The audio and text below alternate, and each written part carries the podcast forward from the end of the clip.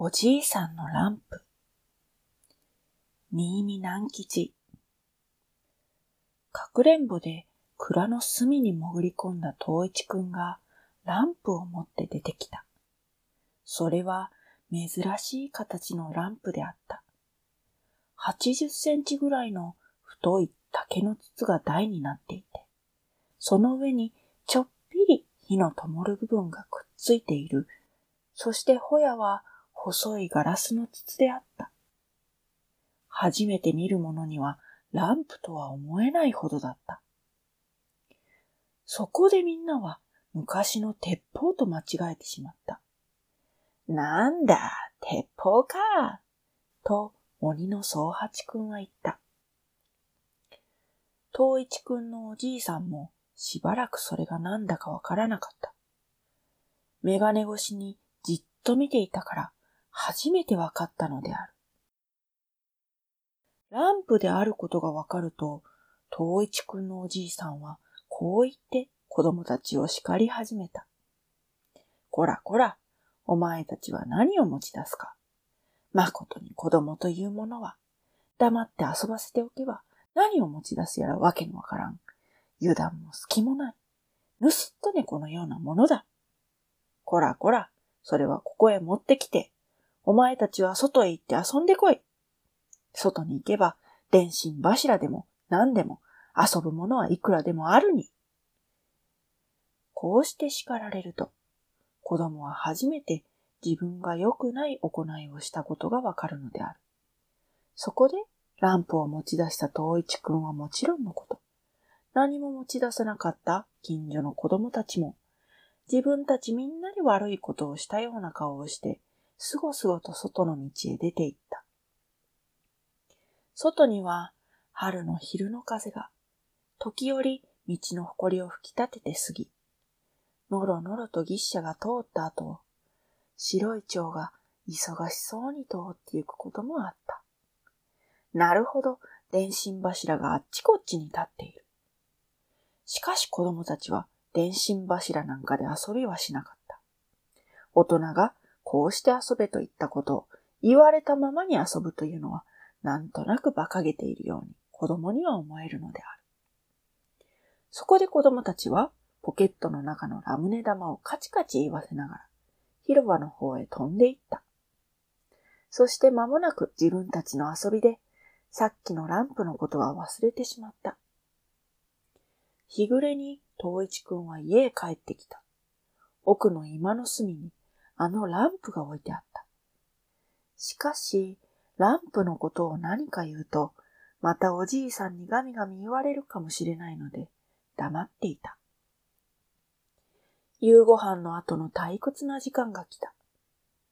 東一くんはタンスに持たれて、引き出しの缶をカタンカタンと言わせていたり、店に出て髭を生やした農学校の先生が大根栽培の理論と実際というような難しい名前の本を番頭に注文するところをじっと見ていたりした。そういうことにも開くと、また奥の今に戻ってきて、おじいさんがいないのを見すまして、ランプのそばへにじり寄り、そのホヤを外してみたり、五千白銅貨ほどのネジを回して、ランプの芯を出したり、引っ込めたりしていた。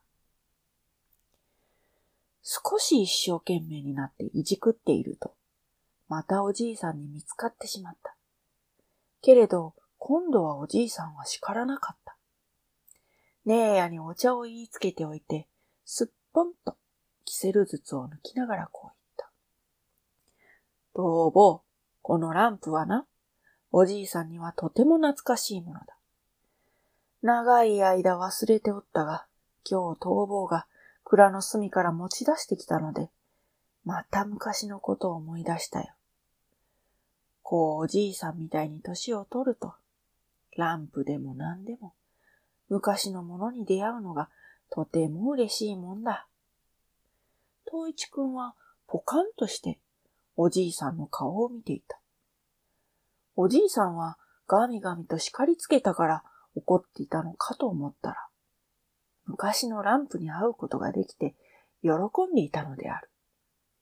一つ昔の話をしてやるから、ここへ来て座れ、とおじいさんが言った。東一くんは話が好きだから言われるままにおじいさんの前へ行って座ったが、なんだかお説教される時のようで居心地が良くないので、いつもうちで話を聞くときに取る姿勢をとって聞くことにした。つまり、寝そべって両足を後ろへ立てて、時々足の裏を打ち合わせる芸当をしたのである。おじいさんの話というのは次のようであった。今から50年ぐらい前、ちょうど日露戦争の自分のことである。柳部神殿の村に、美之助という13の少年がいた。美之助は父母も兄弟もなく、親戚の者とて一人もない、全くのみなし子であった。そこで美之助は、よその家の走り使いをしたり、女の子のように子守りをしたり、米をついてあげたり、その他、美之助のような少年にできることなら何でもして、村に置いてもらっていた。けれども美之助は、こうして村の人々のお世話で生きていくことは、本当を言えば嫌であった。子守をしたり、米をついたりして一生を送るとするなら、男と生まれた甲斐がないと常々思っていた。男子は身を立てねばならない。しかしどうして身を立てるか。美之助は毎日ご飯を食べてゆくのがやっとのことであった。本一冊買うお金もなかったし、またたとえお金があって本を買ったとしても、読む暇がなかった。身を立てるのに良いきっかけがないものかと、美之助は心密かに待っていた。すると、ある夏の日の昼下がり、美之助は人力車の先綱を頼まれた。その頃、柳部神殿にはいつも二三人の人力引きがいた。潮当時に名古屋から来る客は大抵汽車で半田まで来て、半田から知多半島西海岸の大野や新米湖まで人力車で揺られていったもので、柳部神殿はちょうどその道筋に当たっていったからである。人力車は人が引くのだからあまり早くは走らない。それに柳部神殿と大野の間には峠が一つあるから余計時間がかかる。おまけにその頃の人力車の輪はガラガラとなる重い金輪だったのである。そこで急ぎの客は賃金を倍出して二人の人力引きに引いてもらうのであった。美之助に先綱引きを頼んだのも急ぎの秘書客であった。美之助は人力車の長江につながれた鋼を肩に担いで、夏の入り日のじりじり照りつける道を、えいやえいやと走った。慣れないこととて大層苦しかった。しかし美之助は苦しさなど気にしなかった。好奇心でいっぱいだった。なぜなら美之助は物心がついてから村を一歩も出たことがなく、峠の向こうにどんな町があり、どんな人々が住んでいるか知らなかったからである。日が暮れて青い夕闇の中を人々がほの白くあちこちする頃、人力車は大野の町に入った。美之助はその町でいろいろなものを初めて見た。軒を並べて続いている大きい商店が、第一、美之助には珍しかった。美之助の村には商い屋とて一軒しかなかった。駄菓子、わらじ、糸くりの道具、公約、貝殻に入った目薬、その他村で使う大抵のものを売っている小さな店が一軒きりしかなかったのである。しかし、美之助を一番驚かしたのは、その大きな商店が一つ一つともしている花のように明るいガラスのランプであった。美之助の村では夜は明かりなしの家が多かった。真っ暗な家の中を人々はメシーのように手で探りながら、水亀や石臼や大黒柱を探り当てるのであった。少し贅沢な家では、おかみさんが嫁入りの時持ってきたあんどんを使うのであった。あんどんは紙を四方に張り巡らした中に油の入った皿があって、その皿の縁に覗いている刀身に、桜のつぼみぐらいの小さい炎が灯ると、周りの紙に苦色の暖かな光が差し、付近は少し明るくなったのである。しかしどんな安どにしろ、美之助が大野の町で見たランプの明るさにはとても及ばなかった。それにランプはその頃としてはまだ珍しいガラスでできていた。すすけたり、破れたりしやすい紙でできているあんどんより、これだけでも美之助にはいいもののように思われた。このランプのために、大野の町全体が竜宮城か何かのように明るく感じられた。もう美之助は自分の村へ帰りたくないとさえ思った。人間は誰でも明るいところから暗いところに帰るのを好まないのである。美之助はダチンの十五銭をもらうと、人力車とも別れてしまって、お酒にでも酔ったように、波の音の絶え間ないこの海辺の街を、珍しい商店を覗き、美しく明るいランプに見とれてさまよっていた。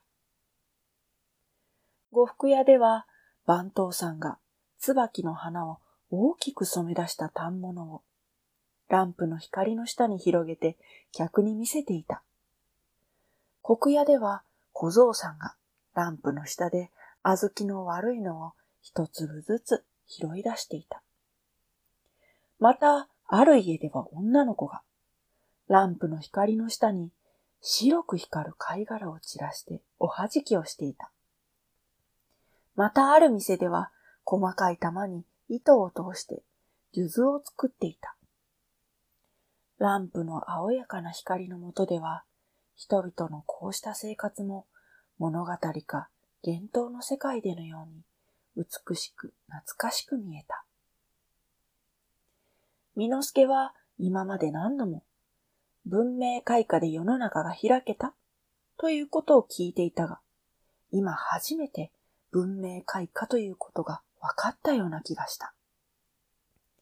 歩いているうちに美之助は様々なランプをたくさん吊るしてある店の前に来た。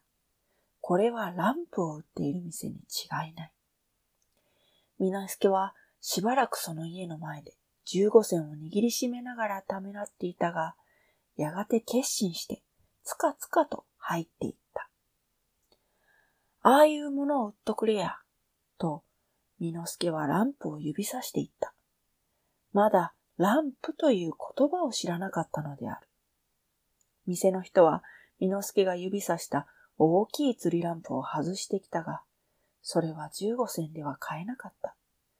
負けとくれや、と美之助は言った。そうはまからん、と店の人は答えた。おろし値で売っとくれや。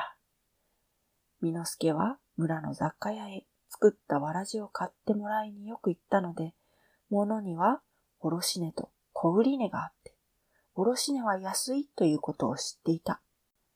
例えば、村の雑貨屋は、美之助の作ったひょうたん型のわらじを、卸値の一銭五輪で買い取って、人力引き立ちに小売値の二銭五輪で売っていたのである。ランプ屋の主人は、見も知らぬどこかの小僧がそんなことを言ったので、びっくりして、まじまじと美之助の顔を見た。そして言った。おろし値で売れって。そりゃ相手がランプを売る家ならおろし値で売ってあげてもいいが、一人一人のお客におろし値で売るわけにはいかんな。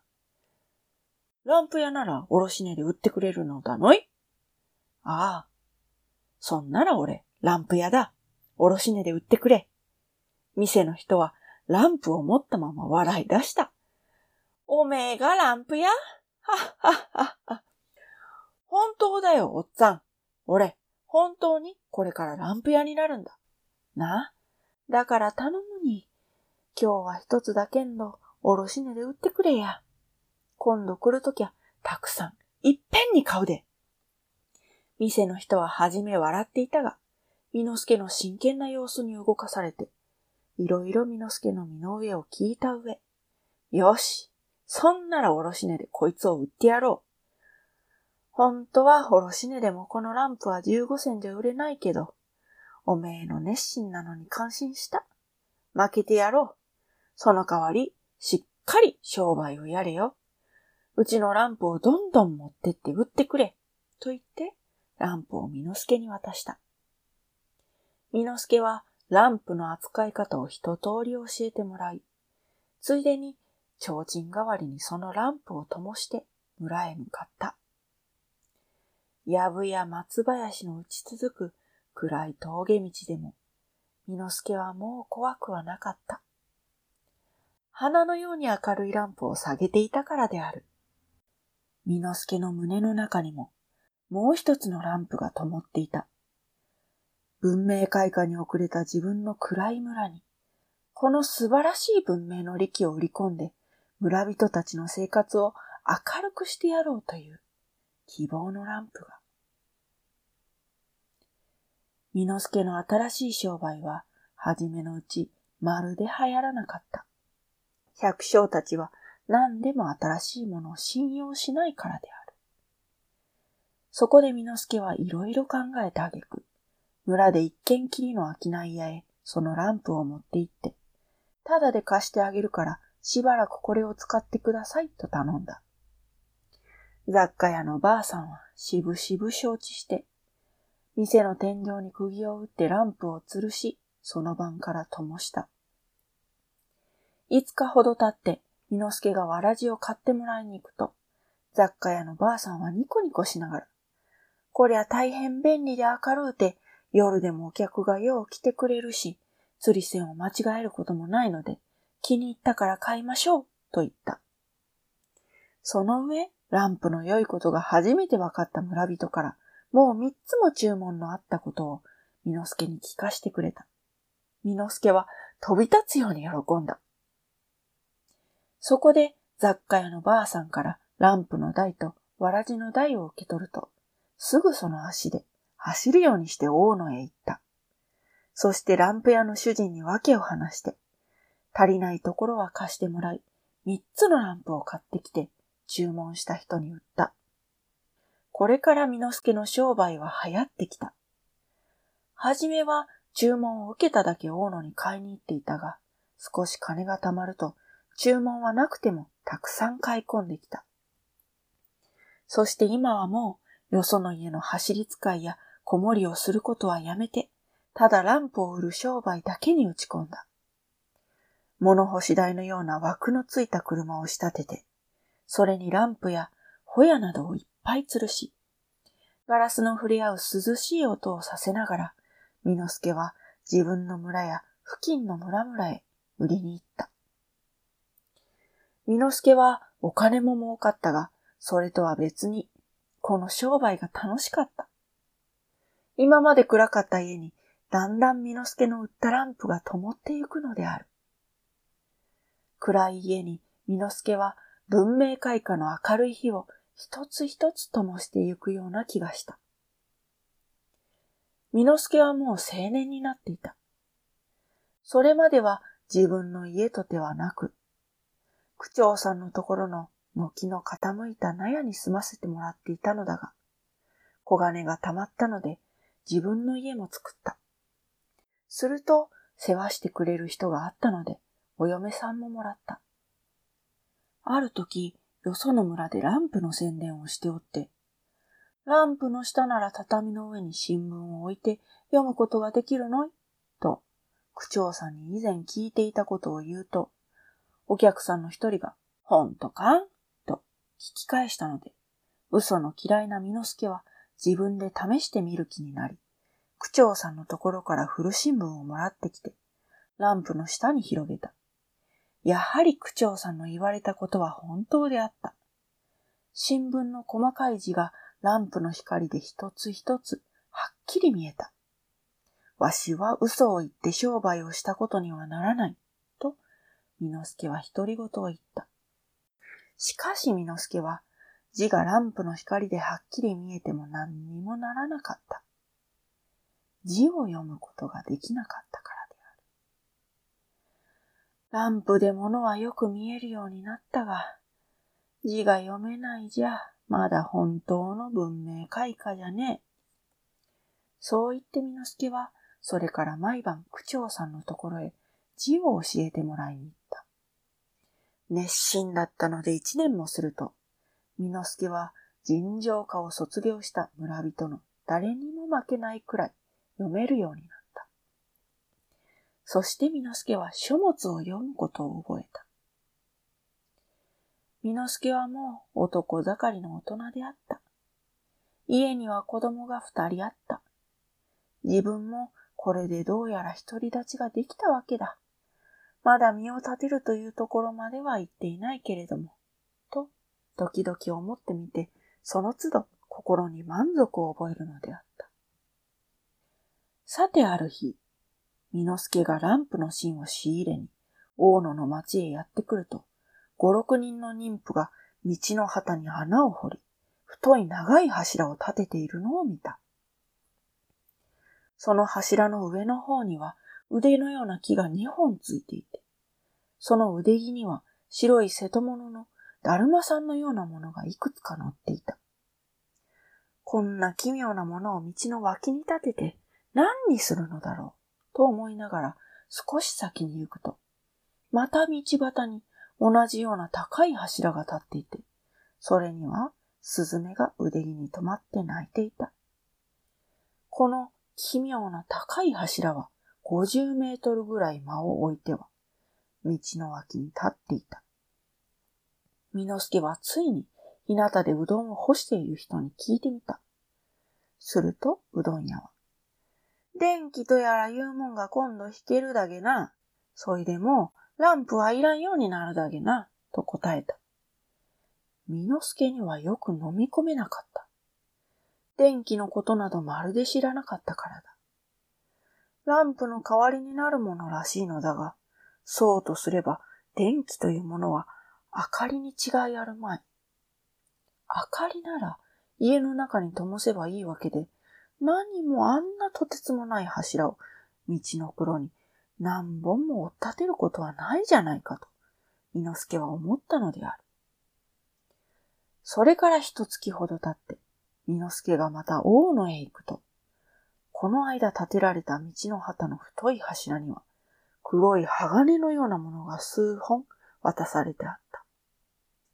黒い鋼は柱の腕木に乗っているだるまさんの頭を一巻きして、次の柱へ渡され、そこでまただるまさんの頭を一巻きして、次の柱に渡され、こうしてどこまでも続いていた。注意してよく見ると、ところどころの柱から黒い鋼が2本ずつだるまさんの頭のところで分かれて家の軒場につながれているのであった。へえへえ、電気とやらいうもんは明かりが灯るもんかと思ったら、これはまるで鋼じゃねえか。スズメやツバメのええ遊び間というもんよ。と、ミノスケが一人で嘲笑いながら、知り合いの甘酒屋に入ってゆくと、いつも土間の真ん中の半台の上に吊るしてあった大きなランプが、横の壁の辺に取り片付けられて、後にはそのランプをずっと小さくしたような石油入れのついていない変な格好のランプが丈夫そうな鋼で天井からぶら下げられてあった。なんだやい、変なものを吊るしたじゃねえか。あのランプはどこか悪くでもなったかやい？とみのすけは聞いた。すると、甘崎屋が、ありゃ、今度引けた電気というもんだ。火事の心配がのうて明るうて、マッチはいらぬし、なかなか便利なもんだ、と答えた。へ、んてこれんなものをぶら下げたもんよ。これじゃ甘酒屋の店もなんだか間が抜けてしまった。客も減るだろうよ。甘酒屋は相手がランプ売りであることに気がついていたので、伝統の便利なことはもう言わなかった。なあ、甘酒屋のとっつぁん、いなよ、あの天井のとこ。長年のランプのすすで、あそこだけ真っ黒になっとるに。ランプはもうあそこについてしまったんだ。今になって電気たらいう便利なもんができたからとて、あそこから外されて、あんな壁の隅っこに引っ掛けられるのは、ランプがかわいそうよ。こんな風にミノスケはランプの肩を持って、伝統の良いことは認めなかった。ところで間もなく晩になって、誰もマッチ一本すらなかったのに、突然甘酒屋の店が真昼のように明るくなったので、ミノスケはびっくりした。あまり明るいので、ミノスケは思わず後ろを振り向いて見たほどだった。ミノさん、これが電気だよ。ミノスケは歯を食いしばって、長い間、伝統を見つめていた。仇でも睨んでいるような顔つきであった。あまり見つめていて目の玉が痛くなったほどだった。ミノさん、そう言っちゃなんだが、とてもランプで太刀打ちはできないよ。ちょっと外へ首を出して街通りを見てごらんよ。みのすけはむっつりと入り口の障子を開けて通りを眺めた。どこの家、どこの店にも甘酒屋のと同じように明るい伝統が灯っていた。光は家の中に余って、道の上にまでこぼれ出ていた。ランプを見慣れていたみのすけには眩しすぎるほどの明かりだった。みのすけは悔しさに肩で息をしながら、これも長い間眺めていた。ランプの手強い仇が出てきたわい、と思った。以前には文明開化ということをよく言っていたみのすけだったけれど、伝統がランプより一段進んだ文明開化の利器であるということはわからなかった。利口な人でも自分が職を失うかどうかというような時には物事の判断が正しくつかなくなることがあるものだ。その日から美之助は伝統が自分の村にも惹かれるようになることを心密かに恐れていた。伝統が灯るようになれば村人たちはみんなランプをあの甘酒屋のしたように壁の隅に吊るすか、蔵の二階にでもしまい込んでしまうだろう。ランプ屋の商売はいらなくなるだろう。だが、ランプでさえ村へ入ってくるにはかなり面倒だったから、伝統となっては村人たちは怖がって、なかなか寄せつけることではあるまい、と、伊之助は一方では安心もしていた。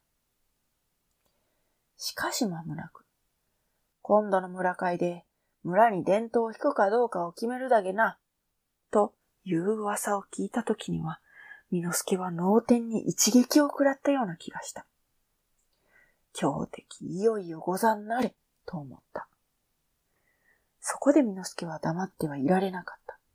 村の人々の間に伝統反対の意見をまくし立てた。電気というものは長い線で山の奥から引っ張ってくるもんだでのい。その線をば、夜中に狐や狸が伝ってきて、この近辺の田畑を荒らすことは浮き合いだね。こういうバカバカしいことをみのすけは自分の慣れた商売を守るために言うのであった。それを言うとき、何か後ろめたい気がしたけれども。村会が済んで、いよいよ柳部神殿の村にも伝統を引くことに決まったと聞かされた時にも、美之助は脳天に一撃を食らったような気がした。こうたびたび一撃を食らってはたまらない。頭がどうかなってしまうと思った。その通りであった。頭がどうかなってしまった。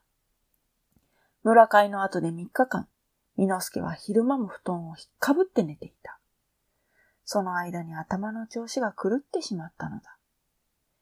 美之助は誰かを恨みたくてたまらなかった。そこで村会の議長の役をした区長さんを恨むことにした。そして区長さんを恨まねばならぬわけをいろいろ考えた。平勢は頭の良い人でも商売を失うかどうかというような瀬戸際では正しい判断を失うものである。とんでもない恨みを抱くようになるものである。菜の花畑の暖かい月夜であった。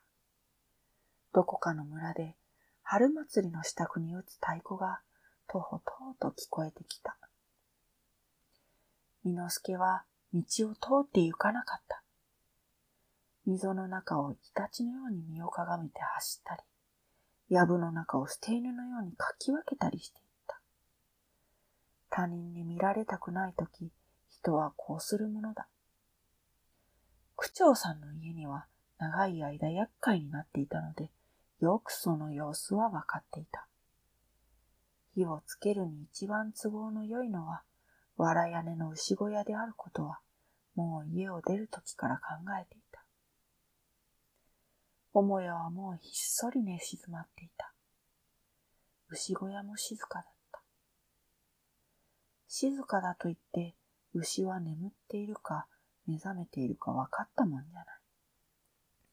牛は起きていても寝ていても静かなものだから。もっとも、牛が目を覚ましていたって火をつけるには一向差し支えないわけだけれども。みのすけはマッチの代わりに、マッチがまだなかった自分使われていた火打ちの道具を持ってきた。家を出るとき、かまどのあたりでマッチを探したが、どうしたわけかなかなか見つからないので、手に当たったのを幸い、火打ちの道具を持ってきたのだった。火花は飛んだが、ほくちが湿っているのか、ちっとも燃え上がらないのであった。みのすけは火打ちというものはあまり便利なものではないと思った。火が出ないくせにカチカチと大きな音ばかりして、これでは寝ている人が目を覚ましてしまうのである。チェッと、みのすけは舌打ちしていった。マッチを持ってくれよかった。焦げな火打ちみてえな古くせえもな、いざというとき間に合わねえだな。そう言ってしまってみのすけは、ふと自分の言葉を聞きとがめた。古くせえもな、いざというとき間に合わねえ。古くせえもな、間に合わねえ。ちょうど月が出て空が明るくなるように、みのすけの頭がこの言葉をきっかけにして明るく晴れてきた。みのすけは今になって自分の間違っていたことがはっきりと分かった。ランプはもはや古い道具になったのである。伝統という新しい一層便利な道具の世の中になったのである。それだけ世の中が開けたのである。文明開化が進んだのである。みのすけもまた日本のお国の人間なら、日本がこれだけ進んだことを喜んでいいはずなのだ。古い自分の商売が失われるからとて、世の中の進むのに邪魔しようとしたり、何の恨みもない人を恨んで火をつけようとしたのは、男として何という見苦しいざまであったことか。世の中が進んで古い商売がいらなくなれば、男らしくすっぱりその商売は捨てて、世の中のためになる新しい商売に変わろうじゃないか。みのすけはすぐ家へ取って返した。そしてそれからどうしたか。寝ているおかみさんを起こして、今家にあるすべてのランプに石油を継がせた。おかみさんはこんな夜更けに何をするつもりか、みのすけに聞いたが、みのすけは自分がこれからしようとしていることを聞かせれば、おかみさんが止めるに決まっているので黙っていた。ランプは大小様々のが皆で50ぐらいあった。それに皆石油を継いだ。そしていつも商いに出るときと同じように、車にそれらのランプを吊るして外に出た。今度はマッチを忘れずに持って。道が西の峠に差し掛かるあたりに、半田池という大きな池がある。春のことでいっぱい叩いた水が月の下で銀盤のように煙光っていた。池の岸には、藩の木や柳が溝の中を覗くような格好で立っていた。美之助は人気のないここを選んできた。さて美之助はどうするというのだろう。美之助はランプに火を灯した。一つともしては、それを池の縁の木の枝に吊るした。小さいのも大きいのも取り混ぜて、木にいっぱい吊るした。一本の木で吊るしきれないと、その隣の木に吊るした。こうしてとうとうみんなのランプを三本の木に吊るした。風のない夜で、ランプは一つ一つが静かにまじろがず、燃え、あたりは昼のように明るくなった。明かりを慕って寄ってきた魚が水の中にキラリキラリとナイフのように光った。わしの商売のやめ方はこれだと、伊之助は一人で言った。しかし、立ち去りかねて、長い間両手を垂れたまま、ランプの鈴なりになった木を見つめていた。ランプ、ランプ、懐かしいランプ。長野年月馴染んできたランプ。わしの商売のやめ方はこれだ。それから美之助は池のこちら側の王冠に来た。まだランプは向こう側の岸の上に皆灯っていた。五十いくつが皆灯っていた。そして水の上にも五十いくつの逆さまのランプが灯っていた。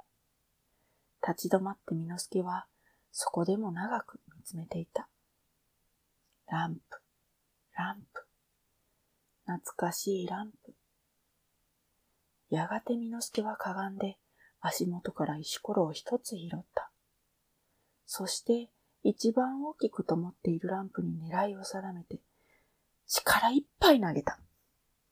パリンと音がして大きい火が一つ消えた。お前たちの時世は過ぎた。世の中は進んだ。と、伊之助は言った。そしてまた一つ石ころを拾った。二番目に大きかったランプがパリーンとなって消えた。世の中は進んだ。電気の時勢になった。三番目のランプを割ったとき、ミノスケはなぜか涙が浮かんできて、もうランプに狙いを定めることができなかった。こうしてミノスケは今までの商売をやめた。それから町に出て新しい商売を始めた。本屋になったのである。みのすけさんは今でもまだ本屋をしている。もっとも今じゃだいぶ年取ったので、息子が店はやっているがね。と、東一くんのおじいさんは話を結んで、冷めたお茶をすすった。みのすけさんというのは、東一くんのおじいさんのことなので、東一くんはまじまじとおじいさんの顔を見た。いつの間にか、東一くんはおじいさんの前に座り直して、おじいさんの膝に手を置いたりしていたのである。そいじゃ、残りの47のランプはどうした？と、東一くんは聞いた。知らん。次の日、旅の人が見つけて持ってったかもしれない。それじゃ、家にはもう一つもランプなしになっちゃった。うん、一つもなし。この大ランプだけが残っていた。と、おじいさんは昼間東一くんが持ち出したランプを見ていった。損しちゃったね。47も誰かに持ってかれちゃって。と、東一くんが言った。うん、損しちゃった。今から考えると、何もあんなことをせんでもよかったと、わしも思う。柳部神殿に伝統が引けてからでも、まだ50ぐらいのランプは結構売れたんだからな。柳部神殿の南にある深谷南という小さい村じゃ。まだ今でもランプを使っているし、他にもずいぶん遅くまでランプを使っていた村はあったのさ。しかし何しろわしもあの頃は元気が良かったんでな。思いついたら深くも考えず、パッパッとやってしまったんだ。バカしちゃったね。と、東一くんは孫だから遠慮なしに言った。うん、バカしちゃった。しかしね、逃亡。と、おじいさんはキセルを膝の上でぎゅっと握りしめて言った。わしのやり方は少しバカだったが、わしの商売のやめ方は、自分で言うのもなんだが、なかなか立派だったと思うよ。わしの言いたいのはこうさ。日本が進んで自分の古い商売がお役に立たなくなったら、すっぱりそいつを捨てるのだ。いつまでも汚く古い商売にかじりついていたり、自分の商売が流行っていた昔の方が良かったと言ったり、世の中の進んだことを恨んだり、そんな育児のねえことは決してしないということだ。東一くんは黙って長い間おじいさんの小さいけれど息の現れた顔を眺めていた。やがて言った。おじいさんは偉かったんだね。そして懐かしむように傍らの古いランプを見た。